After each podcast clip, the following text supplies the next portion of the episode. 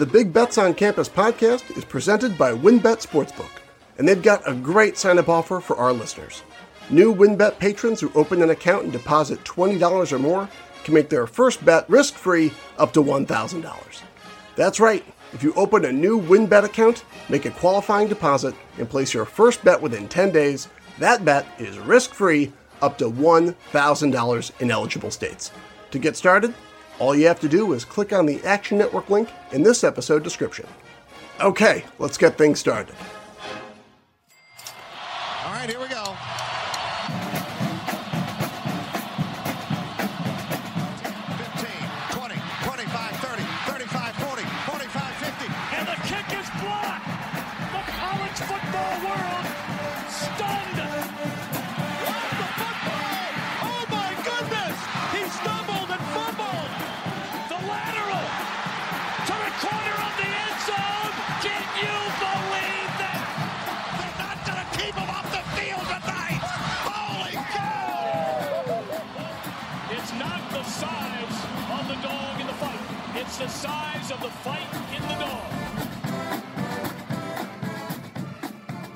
Welcome to the Big Bets on Campus podcast. This is your Wednesday Group of Five deep dive for college football week two, covering anything of college football's most entertaining conferences. I am Mike Calabrese. I'm joined by the Action Network's Mike Ianniello. But before we get into, you know, tooting our own horn, I'm not sure if you're aware, but we went 11 and 0 last week as a podcast. Before we get into all of that, we are joined by one of the greatest college football reporters on planet Earth, aka Sources himself. Of course, I'm referring to Brett McMurphy. He recently broke a very juicy story about the Big 12 expansion and how they are potentially going to break up what has become, some would say, the sixth best conference, the G6. Talking about the AAC, they have some targets that they're looking to pull into the Big 12, making sure that they survive this expansion musical chairs. So, Brett, thank you so much for joining us. Please, let's get into the meat and potatoes of this juicy story. Thanks, Mike and Mike. I'm just I'm glad to be on here. I'm honored. You know, look, you guys were 11 and 0. That's incredible. You know, the Saturday little Saturday show I do with Stuckey and and Collin. One guy on the show last week went six and 0. I don't want to say who his name is, but his initials were Brett McMurphy. So congrats being part of the undefeated club. but as far as the what's going to happen to the the American, um, you know, as I reported and others have also reported, Cincinnati, BYU, UCF, and Houston are headed to the Big 12. Initially, I was told this could happen by the end of the month. That was a couple weeks ago. Now it is ramped up. They could receive their official invitations as soon as Friday. Um, and then the question is after that, how soon can they get in the conference? I was told from sources that actually BYU could join the league as soon as next year because they're an independent. They don't have to worry about getting out of out of a conference, obviously football wise. For the other schools in the American, they have to provide 27 months notice. They have to pay a $10 million exit fee. Obviously, those things can be negotiated. I think what most Big 12 folks want to happen is to have all four on board for the 2023 season. So, yes, that means they would actually get to play two seasons with OU and Texas in the Big 12. Certainly, that would increase their, their media rights and their TV rights.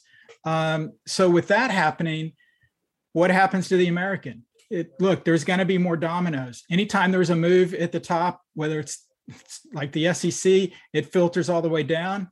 Um, the American has a decision to make. They're going to be left with eight members.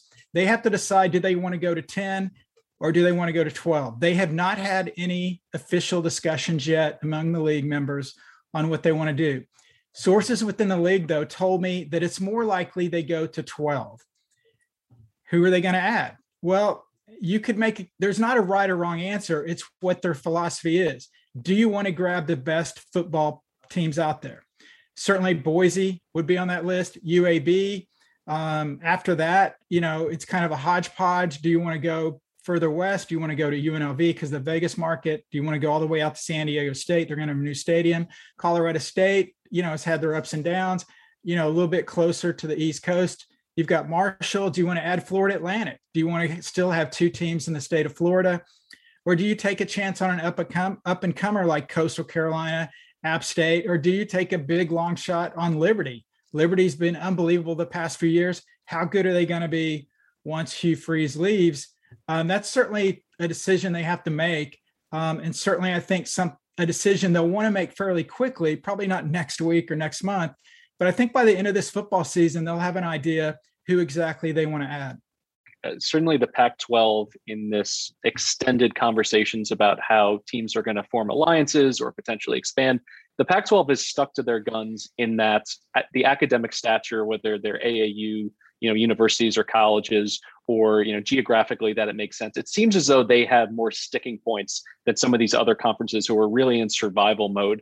Is there any implications on the aac side that are deal breakers whether they're academics whether they're tv market ramifications or maybe even facilities getting down to specifics like that? Have you noted anything like that coming out of the aac right now yeah that's a great question and and i think every league to an extent they've had these requirements in the past when you expanded and did different things but it's certainly with the Big 12, all those things got thrown out the window because at this point you're looking to survive. So you went and grabbed the four best football products that you could. And that's why they invited those four to come into the league. I think the Americans going to do the same. Certainly they prefer great academics, they prefer big TV markets, they prefer all the, you know, the usual suspects as far as requirements coming in. But again, if if I was commissioner of the if I was commissioner of the American or if I was commissioner of the Mountain West, what I would do right now is I would try to pillage the other conference because now there's going to be a real battle. Who's going to be the strongest of the remaining non-power five conferences? And I don't think it's clear cut. It's the Mountain West. I don't think it's clear cut. It's uh, the American. You know, you can make an argument the top team in the Sun Belt may be as good as anybody else. So I would go on the offensive if I was the commissioner of either one of those leagues. The advantage for the American is their TV deal right now is better than the Mountain West. Obviously, that will change with new members. So they've got a little bit of a head start, if you will. They would be more attractive. But if I'm the American, how do I survive? I go get the best team out of the Mountain West, Boise State. I don't know if they want to come, but you certainly make that call. I go get UAB, who has been unbelievable in Conference USA. They just have a brand new stadium. I'd take a look at Coastal. You know, Florida Atlantic gives you another presence in Florida. What I think doesn't necessarily mean what the American's going to do. And again, the thing that makes this difficult to predict is there's no right or wrong answers. It's a beauty contest. And what the conference thinks is the best four editions, you and I may not agree with who we would have picked if we were in charge. Yeah, Brad, I have a question. You know, we've talked a lot about TV ramifications for this, and do you see a scenario down the road where the remaining group of five conferences, you know, kind of either form an alliance, or or even is there a chance they combine to kind of be one super league, whether it's you know on the field or even just from from a TV rights package? Because you got to think if if you know the Sun Belt and the MAC and the Mountain West all kind of sold their media rights as one package, that would increase the the value for all of them. So do you think that's something that kind of happens down the road? I mean, they they have to think outside the box. And I, you know, I wrote this article probably four or five years ago, and it was lambasted. But I said, look, the Power Five, the gap between the Power Five and the Group of Five just continues to increase. At some point, they're going to break away in some fashion. Will they still play the Group of Five? They say they will, but that's to be seen. I think the group of five should establish their own playoff and kind of some of the similar suggestions you had. The problem is, is for instance, right now, the American is eh, gets the most money for TV rights than the other leagues. So if they combine with the other other group of five leagues, Mountain West, Sun Belt, MAC, Conference USA, that means the American teams will be making less money because they're bringing in lesser product, if that makes sense. Now, if you're in Conference USA, would you join forces with the American? Absolutely, because your your revenue is going to go up. That's the big challenge with all of college athletics is every conference does what's best for their specific conference. And I understand why. If you're at the SEC, you want to add OU in Texas because that's going to help your conference. And it, people say, well, it's going to ruin college football, the dominoes, and look at that. But bottom line is, you've got to do what's best for your conference what your 14 presidents tell you to do, want you to do. And every conference works in a silo. But just knowing how this has worked in the past few years, you got, I don't know, you guys may be too young to remember the, the glory days of the WAC. May it rest in peace. But that used to be a viable conference. They were the first conference that had 16 teams. I mean, they spread from uh, from Hawaii to China. I think they were all over the map. Ultimately they couldn't succeed because they were too far spread out. They didn't make enough money, et cetera, et cetera. But what you brought up is a possibility. Certainly, all of these conferences are going to look at something, but ultimately, I'm afraid they're just looking out for themselves. And it's p- probably unlikely that that would happen, although I think they should consider every possibility under the sun one final question for you, and uh, maybe we'll gather around the campfire and you'll tell us the old stories of the Southwest Conference and how all these teams in Texas used to play. I've only heard the urban legends. Are there any potential scenarios in which single team sports are offered? So Notre Dame playing basketball in the ACC, but they maintain their independence for football. Then maybe you make it easier on the member institutions by saying you don't need to fly your women's tennis team to Las Vegas, you know, two times a year. We're just going to add them for football. Have you heard anything like that? Yeah, that's a real possibility. I mean, I do know that was a consideration with BYU initially, but BYU will be an all sport member in the Big 12. Um, but you're right. I mean, look, everything I've been told this by multiple people, everything's on the table. And the examples you gave, whether it's Gonzaga basketball only to the Pac 12, coastal football only to the American, or whatever, if those schools are desperate enough to get into that league and they can make it work, they'll do it. Um, one, one thing that I think if the conference is spread out across the country that has been suggested is instead of all the Olympic sports having to travel back and forth, you know, for weekly matches, volleyball matches, basketball, etc. You just basically have the Olympic sports just play teams in their region of the country for conference play.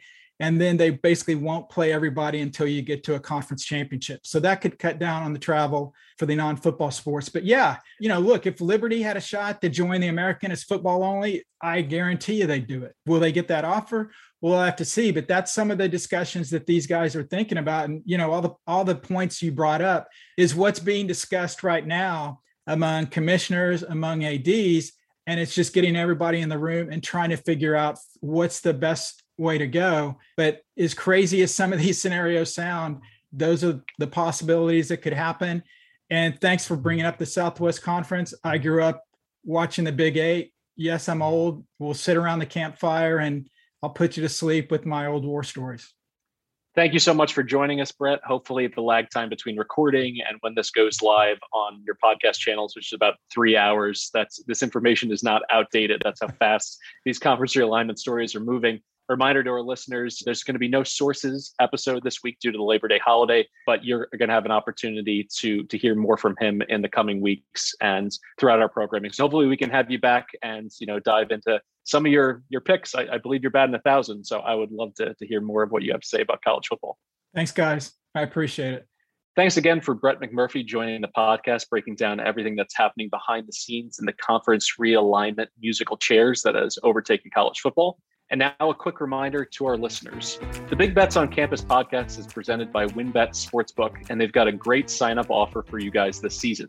New WynnBET patrons who open an account and deposit $20 or more can make their first risk free bet up to $1,000. That's right. If you open a new WynnBET account, make a qualifying deposit, and place your first bet within 10 days, that bet is risk free up to $1,000 in eligible states. $1,000. That's probably more than the United Wholesale Mortgage Company is paying the Michigan State walk ons this season. But to take advantage of this WynnBET offer, just click on the Action Network link in this episode description. Must be 21 or older to gamble. Know when to stop before you start. Gambling problem? Call 1 800 Gambler. Let's get back to the show. All right, Mike, it's time. It's time to toot our own horns here. We were called up to the bigs, got the call from the, you know, the elders on high here at the Action Network had an opportunity to be a part of the elite fraternity that is Big Bets on Campus, the podcast. And we went 11 and 0, our round robin. Cocked that gun, we fired, we hit the target 5 and 0. Our underdog parlay, UTSA cashing. Nevada digs a 14 nothing hole, no problem. Carson so strong, bails us out, cashes that one too. The only thing I want to get into really you know, we can put this in the rear view because, as our producer Matt likes to say, got to stay humble, got to keep grinding, and we're only as good as our our weekly record. That's in the past. 11 and 0 was great. I still feel great about it. Going to give us some positive momentum. But people came here to listen to us give picks this week. But I'm going to say one more thing, and this is for Sean Lewis, the head coach of Kent State. I am reminded in the closing minutes of that game as he was trying to score a meaningless field goal, not once, but twice. I was reminded of Vince Vaughn's you know, I would say acting debut, really his cameo in the movie Rudy. Matt, just go ahead and play that footage. What's your problem, What's your problem? What's your problem? The asshole thinks it's a Super Bowl. He was coaching like it was the Super Bowl. He was coaching like his kids were tied up by kidnappers. And if he did not score a field goal on that final drive, he was going to have to wave goodbye to his family. That is how insane the play calling and time management was to not go for a touchdown, but to trot out their kicker on multiple occasions. And as you know, listeners of this show can attest, when we talk about the group of five, when we talk about gambling, we want to get into the positive, the good beats. And in this case, missing two field goals inside of 30 yards in the, the final minutes was a good beat. So our good guy, good beat hero of the week is Andrew Glass.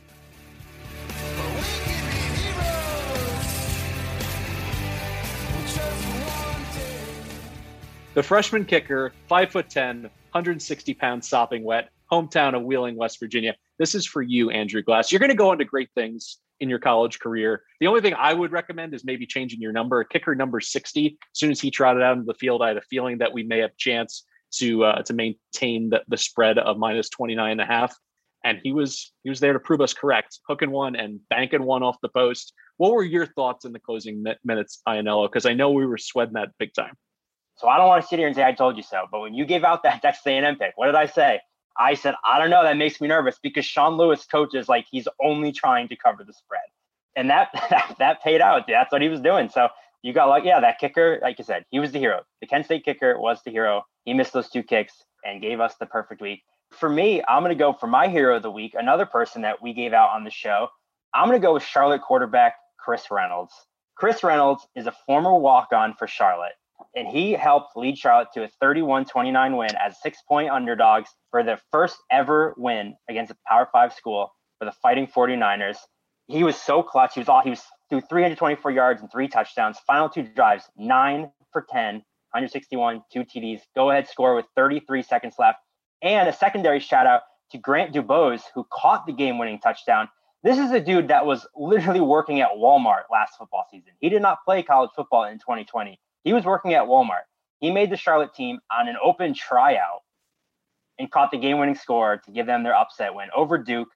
Club Lit was rocking in Charlotte. Go Niners. Speaking of bandwagons that were rocking, the Bailey Zappe bandwagon. Bailey Zappe. He justified all the hype. We must have talked him up, you know, on this podcast and then just between the two of us for the last couple of weeks. He was always being mentioned in the G5 breakout superstar department. And his very first drive, he throws an interception, and my phone was lighting up. People were ready to call me out for you know getting too hyped up over a Houston Baptist quarterback of all people. And then he went ahead and threw for 400 yards, seven touchdowns. They go over the team total. They cover the number against UT Martin. This week, I'm going to stay away.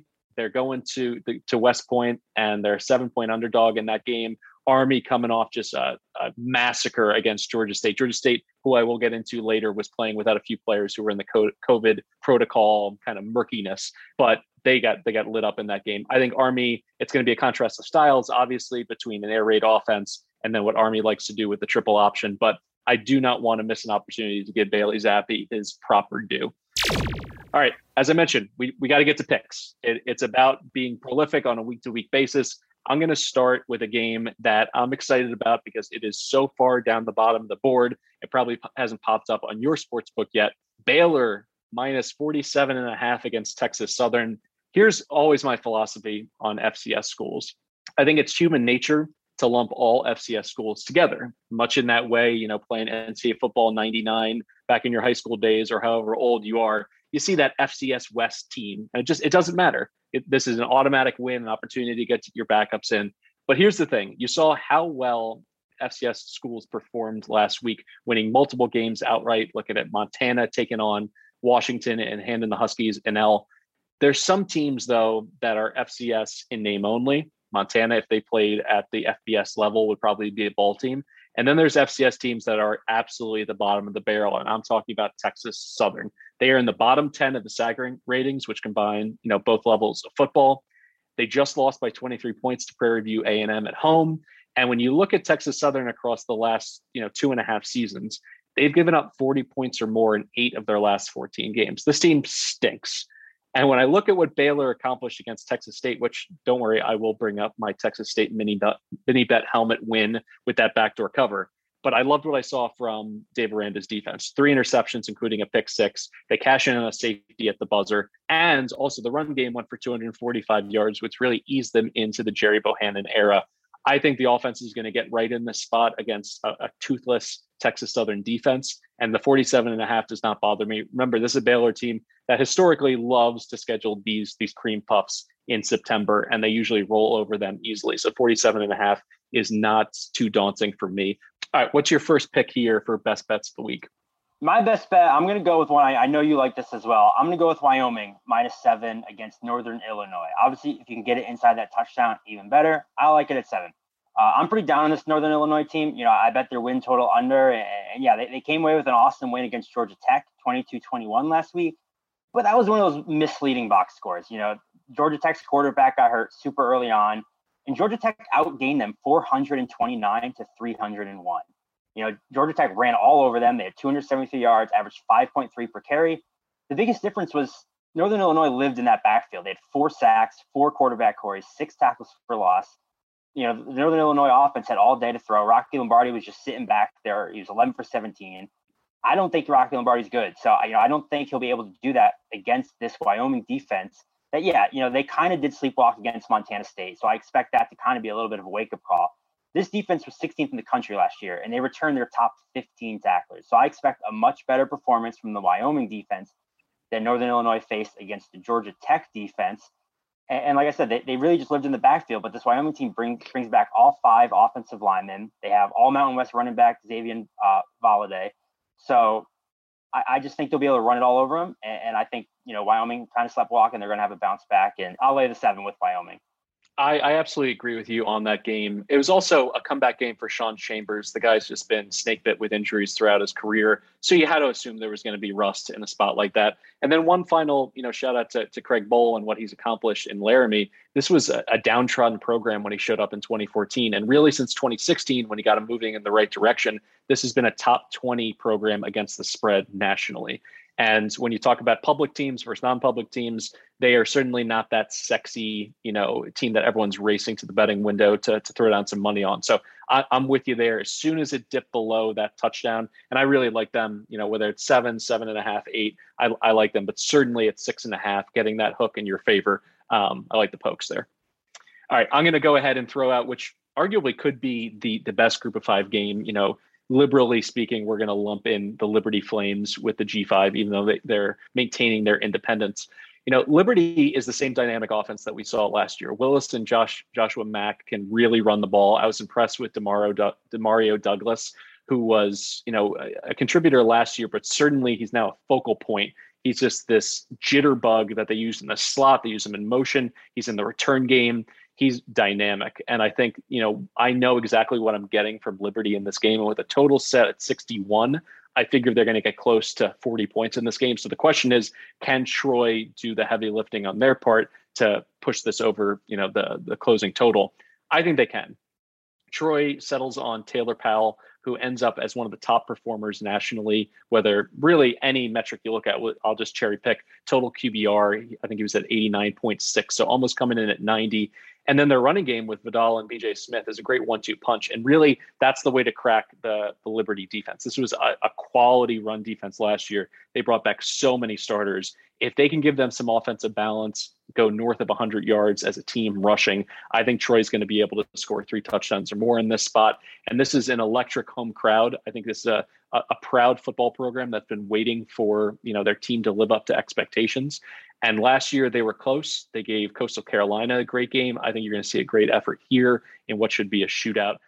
Last week for for our listeners, we did our our round robin, our five picks all together. That hit. We did our parlay of underdogs.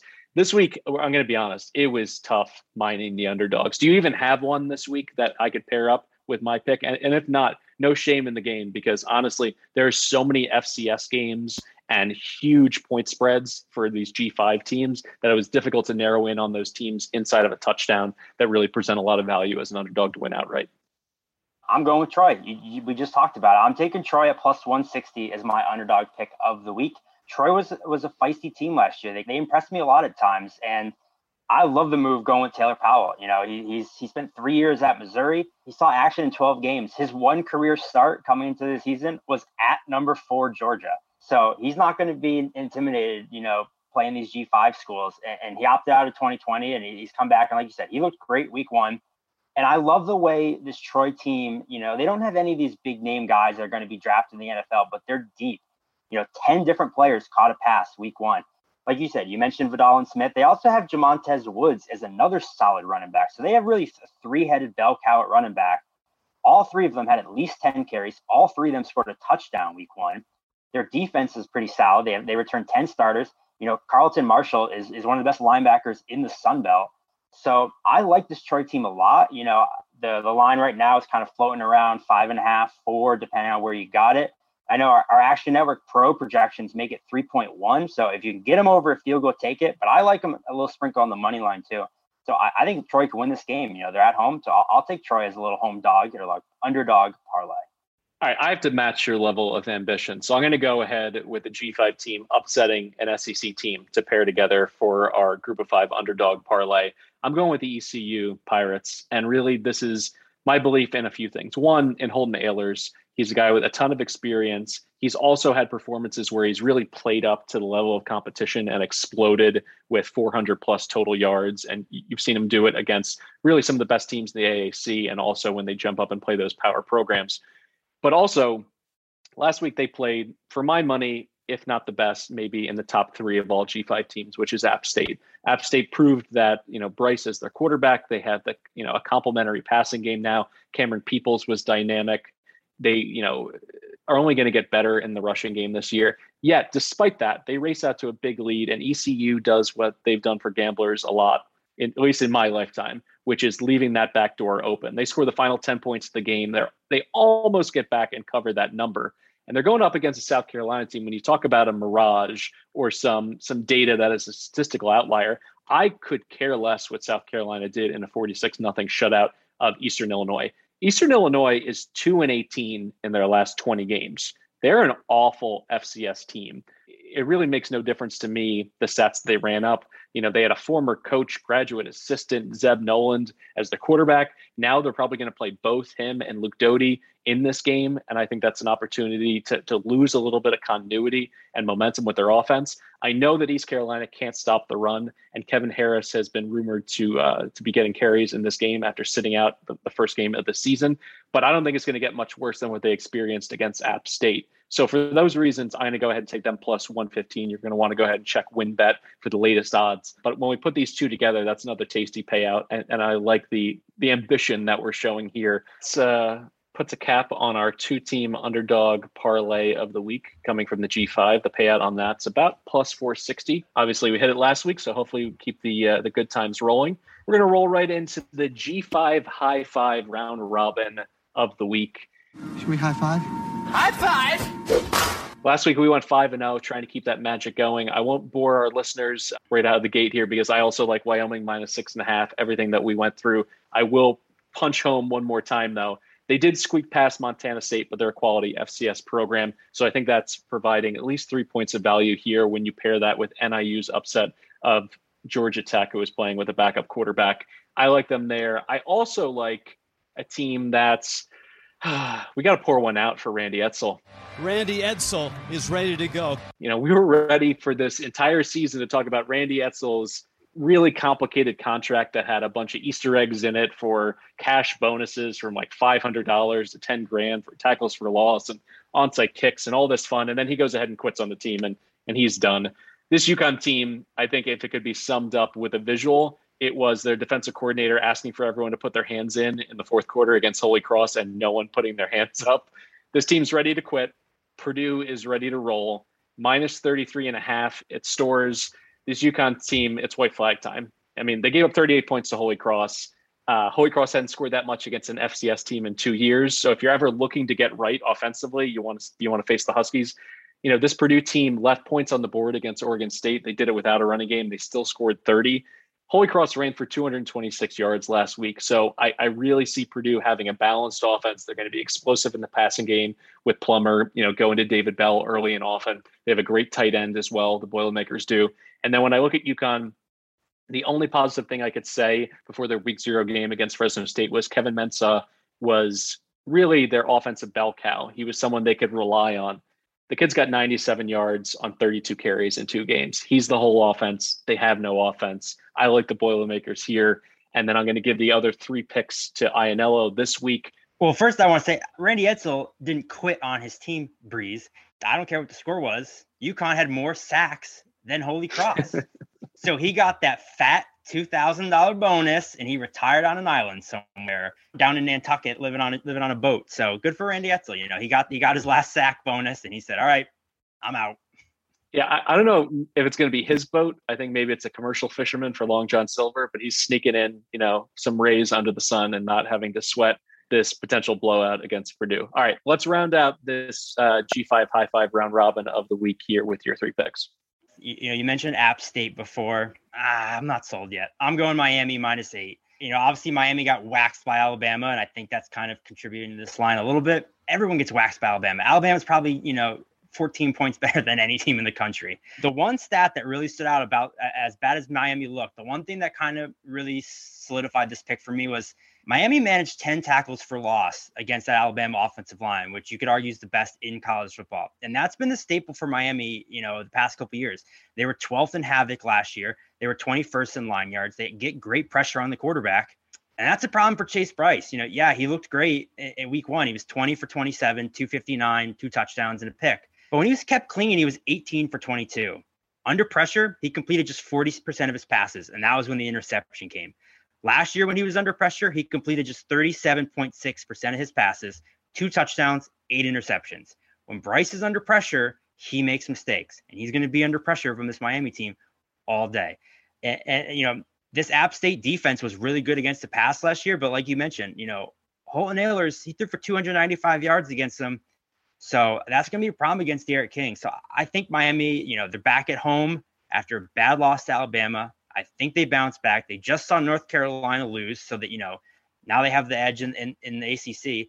So I like Miami to bounce back here. I'm not sold on Chase Brice. I think he's going to make a lot of mistakes against this Miami defense. So give me the Hurricanes. Anything under 10. I think right now it's at around minus eight. I'd really take this to, to minus 10. So yeah, give me the Canes. Yeah, my power rankings had this uh, circled at 12. So I was I was surprised, frankly, that it, it, came in at that number. I think it's a market overreaction um, by Alabama just smacking around Miami. But like you said, who wasn't really expecting that? That was what we we should have seen coming, given the fact that that number ended up coalescing around 19, 20 uh, for that point spread. So the market said Alabama's going to win big. They did. I don't see why that should have as big of an impact as it apparently is having on this game against App State. All right, what's next? My next pick, I'm going to take Buffalo plus 13 and a half. Uh, anybody who knows me knows I love this Buffalo team. I've loved them for years. I bet them pretty much every other week for the last like four years, which has worked out great. They are the most profitable team in college football to bet on over the last 10 years. And yeah, I know Leopold's gone. That does make me a little nervous. That's why I didn't play him last week. But they kind of looked like a Lance Leopold team. Kevin Marks is still there, probably the best backup running back in the country. He was fourth in the MAC in yards per game last year. He went for 105 yards behind Patterson. He's at he had over 1,000 yards in 2019. Kyle Vantrease is back at quarterback, and he may be the best like average quarterback ever. He's not asked to throw the ball a lot, but when he does, he just you know does what he's supposed to. He gets the yardage he's supposed to. Buffalo was 15th in passing success rate last year. You don't think of them as a passing team, but when they throw it, they just you know they get a 10 yard first down and they keep the chains moving. Their defense was the best in the MAC last year. You know, they, they lose some guys, they lose Malcolm Koonce at DN, but they do return Taylor Riggins, who was 2019 All MAC DN. So that's kind of, you know, an even wash in my mind. They, they still have 2020 All MAC linebacker James Patterson, uh, Jaret Patterson's brother. They allowed just 97 yards week one. You know, I know it's against Wagner, so how much stock can you put into it? But to me, you know, they look like a Leopold team. They look like the Buffalo team we've seen the last four or five years. I don't I don't really trust Nebraska. So so give me give me Buffalo plus 13 and a half against the Cornhuskers at this point with the body of work, we know what Adrian Martinez is. He's someone who's going to fail to make some of the simple pass completions. He's also going to dazzle with how he can extend some plays. I, I think this number is primed for a, a fourth quarter back backdoor cover for Buffalo.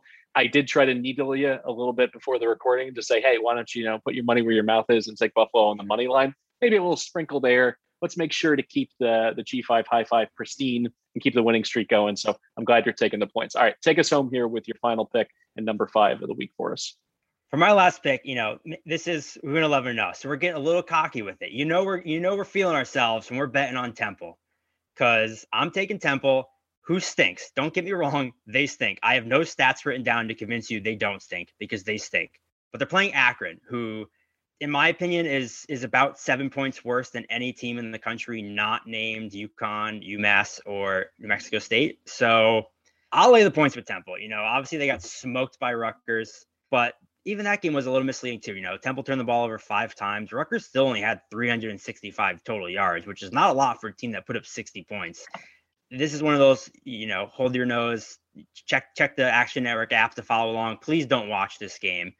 You know, I'm just going to take Temple money line just to be safe because Akron's not winning this game. So Temple's only minus seven, so they're minus 270 on the money line. We'll throw that in here to compare with our other to help boost our other plays.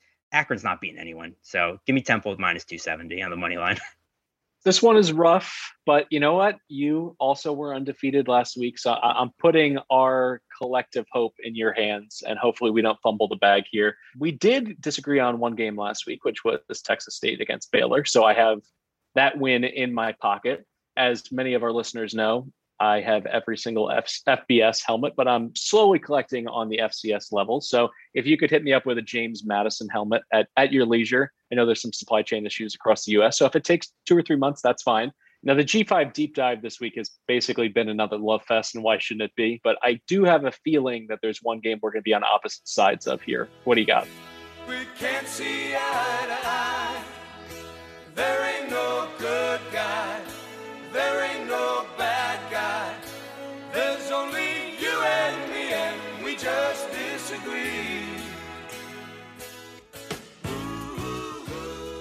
Yeah, I'm going to go with the Toledo Rockets. You know, they're getting 16 and a half. I, I think if, if, I can get a 17, even better. But uh, they're playing Notre Dame, who obviously they, you know, they came away with the win against Florida State. But and, and Jack Coan looked great, but I don't know how sustainable that is. You know, it, it's hard to tell if that was more of a product of the Florida State defense or this Notre Dame offense.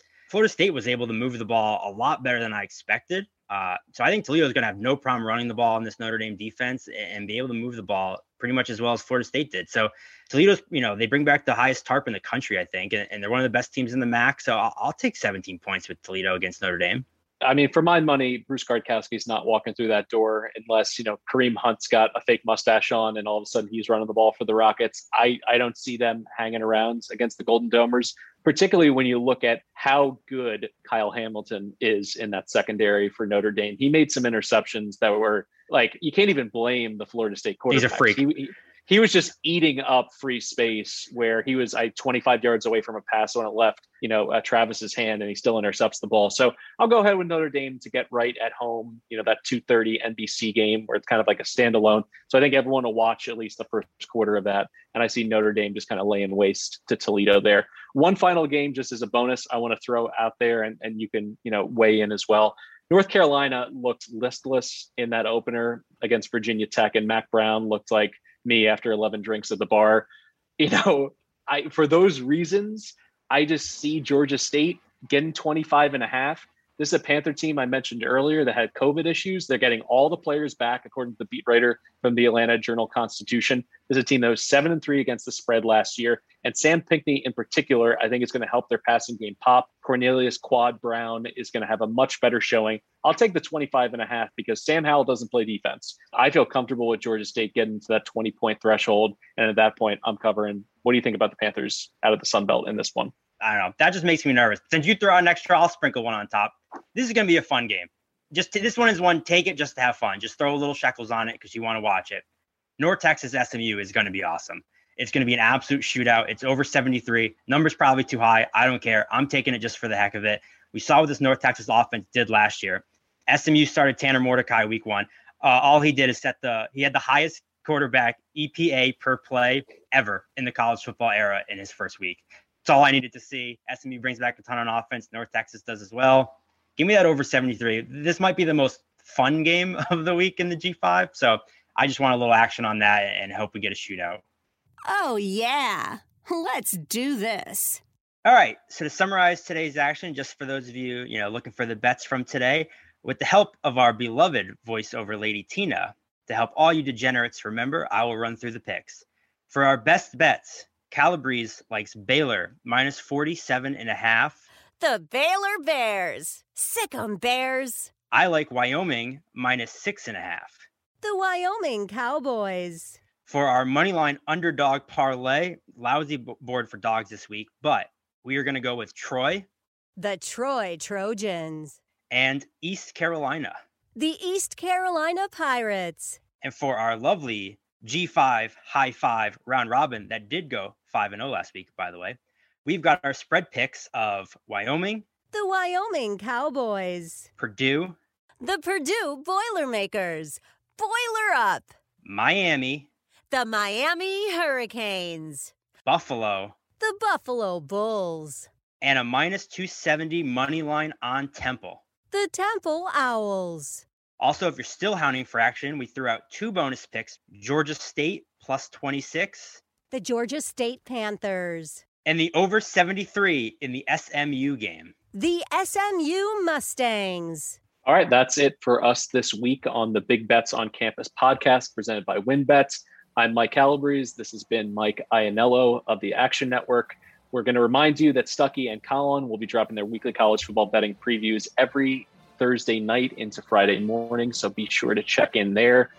And and that's it. I'm I'm excited to keep the winning streak going, and I appreciate everyone who tuned in this week. We'll be back every Wednesday with the Group of Five deep dive covering all the G5 conferences that matter to you. That's MACtion, that's the Fun Belt. So be sure to check in next week and appreciate you listening.